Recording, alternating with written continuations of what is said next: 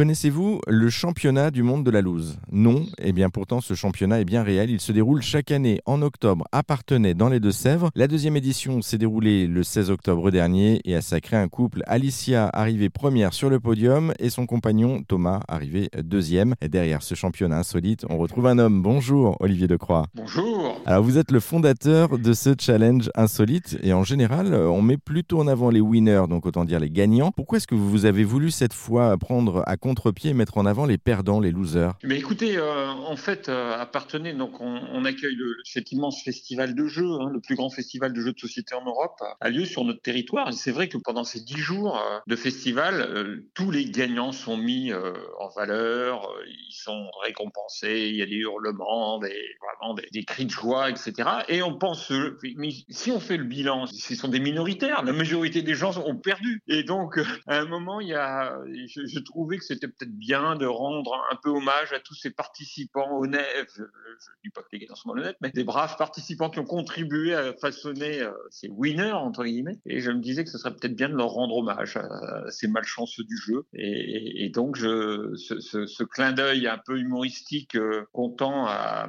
ces losers de, du jeu, mais écoutez, euh, je crois que la, ville de Partenay devait construire ce rendez-vous. Voilà. Et, du coup, l'idée, elle est vraiment partie de là, c'est en regardant le constat avec tout ce qui vous entourait que vous avez eu l'idée de lancer ce championnat? Ben oui, écoutez, c'est vrai que quelque part, euh, on met toujours en avant dans le jeu les, victorieux, mais il faut d'abord se souvenir qu'il y a un plaisir à jouer et, que quelque part, euh, ce plaisir, euh, eh bien, c'est ça qu'il faut mettre en avant avant tout. Alors, c'est aussi ça que je voulais mettre, je, voulais souligner, c'était de dire, bon, bah écoutez, d'abord, c'est le plaisir de jouer. La victoire, c'est pas toujours une fin en soi. Il y a des gens qui sont nubilés par ça. Et cette fois-ci, ben, allez, contre-pied, nous, hein, qui sommes des participants qui sont pas forcément toujours euh, victorieux, les, un peu les malchanceux, eh bien, on va s'organiser un petit, un petit championnat entre nous pour vraiment euh, tester notre malchance et finalement quelque chose qui était un petit peu de, au départ de l'ordre de la farce, ben, a connu un succès retentissant hein, qui nous dépasse un petit peu parce que toute la France en a parlé. Et puis c'était bien, quoi. C'est bien, c'est bien, c'est sympa. Et puis en plus, euh, il faut une sacrée dose d'autodérision pour, pour jouer. Il y a 25 personnes qui sont quand même présentées pour détrôner la précédente détentrice du titre. L'autodérision, c'est aussi hyper important dans ce cadre-là. Oui, et puis c'est un petit peu aussi euh,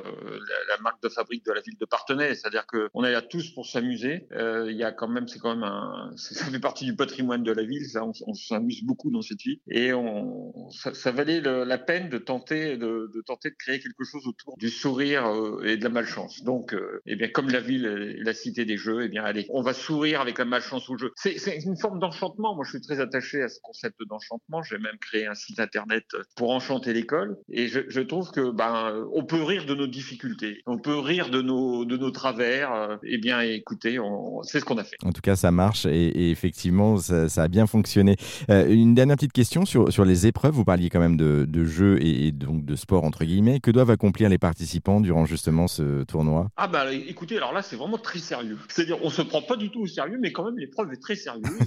on a, non, non, mais là, c'est vraiment, hein, c'est, là, on rigole, justement, on rigole pas avec l'organisation. Par contre, on rigole énormément quand on joue et quand on l'a fait. Mais il y avait une dizaine d'épreuves euh, et on a pu tester notre malchance au jeu de cartes, notre malchance au dé, notre malchance au jeu de société, malchance au casino. Et il y a des gens qui sont euh, qui ont un panache terrible à, s'écraser euh, vraiment dans toutes les épreuves. Donc Alicia qui a gagné cette année, c'est une, vraiment une très malchanceuse du, du, jeu et son mari également. En tout cas, on leur adresse nos sincères félicitations pour avoir décroché ce trophée pour Alicia, jeune maman et, et son compagnon, donc Thomas. Félicitations et merci beaucoup Olivier Decroix pour euh, cette présentation. Merci. avec plaisir.